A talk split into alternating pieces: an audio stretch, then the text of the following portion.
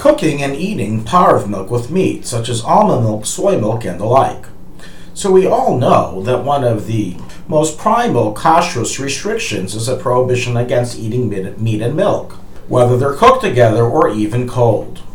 We are just as aware, though, that this refers to real meat and real milk. Obviously, the Torah did not prohibit eating imitation meat with imitation milk, or real meat with imitation milk, and vice versa, as they're not the real thing. So, what then can be the question when we're discussing eating parve milk with meat? So, this touches upon the famous concept in halacha known as maris ayin, which refers to a general restriction against doing activities that have a high potential of being misrepresented to the onlooker and misleading them to think that you're doing a prohibition. You see, almond milk and soy milk and the like can all appear like real milk. And the onlooker can think that it's either permitted to eat meat and milk as he saw you, a righteous Jew, do so, or that you are a transgressor, and you will then become a source for gossip.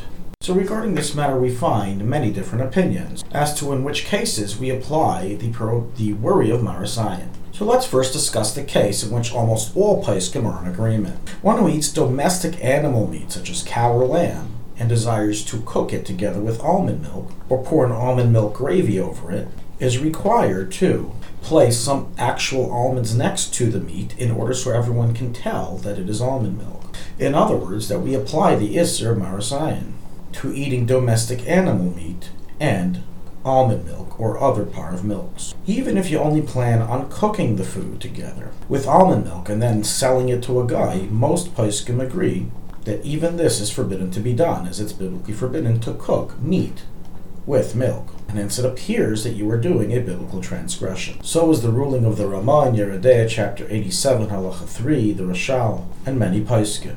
Now, if you don't plan on cooking them together, but simply eating cold meat with cold almond milk, then this matter is subject to debate, and the Paiskim is whether it is necessary to place almonds in the mixture. As you see, eating cold meat with cold milk is only a rabbinical prohibition. Practically, one should be stringent, especially if he has almonds available. Now let's discuss the case of eating or cooking almond milk with poultry. You see, being that poultry is not considered a biblical form of meat regarding the laws of basar v'chalav, the poskim debate as to whether it may be eaten with almond milk without restriction. Some poskim rule that it is permitted to cook it and eat it because at most it would only be rabbinical prohibition, even if the onlooker were to make a mistake. So rules the Ramah, the Taz, the Pri Chadash, the Plesi, and other Achreinim. However, other Paiskim argue and rule that it is forbidden to cook and eat, even poultry with almond milk, unless you place almonds there, as the prohibition of maris ayin applies even if the misleading would be regarding a rabbinical prohibition.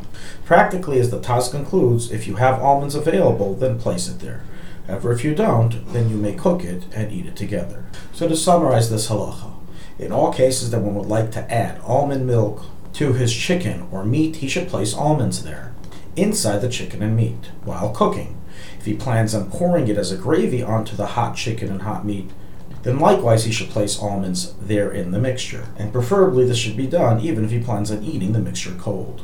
If, however, one does not have any almonds available, then while he may not in such a case cook or eat the almond milk together with the meat, if it's of domestic animals, he may cook it, and, cook it and eat it together with poultry, with chicken. Now, regarding soy milk and other parve milks, the same suspicion applies. Now, while it's not always available to take a soybean and put it into your mixture, you can still do with almonds. The main thing is that people should know that it's not real milk. So, if you put almonds when you're using soy milk or other parve milk, that also suffices to avoid the above issue. Now, an alternative to all the above in the event that you do not have almonds available is to simply place the container of the non dairy milk next to the food that you're cooking so everyone can see the label and that it is not dairy. Thus, whether you're using almond milk without almonds available, or using soy milk, or pea milk, or coconut milk, which is in a container that states what it is, simply leave it next to the pot that is cooking and on your table when you serve it so everyone can know that it is not dairy. Seemingly, even those who make their own coconut milk or other non dairy milk and put it into glass jars, which have no labels, can suffice with simply putting a label on it of their own making, which states clearly that it is a non dairy milk, and then leave it by the table and counter in order to negate the issue of maris ayin. thank you for listening to ShulchanAruch Our free services of making Torah knowledge available to the public depends on donors like you. Please help us continue our work through making even a small contribution at ShulchanAruchHarav.com under the Daily Halacha Dedication section or in the subscription page. Also, check out our online courses and many Sefarim available for purchase that will both enhance your Torah knowledge and help support our work.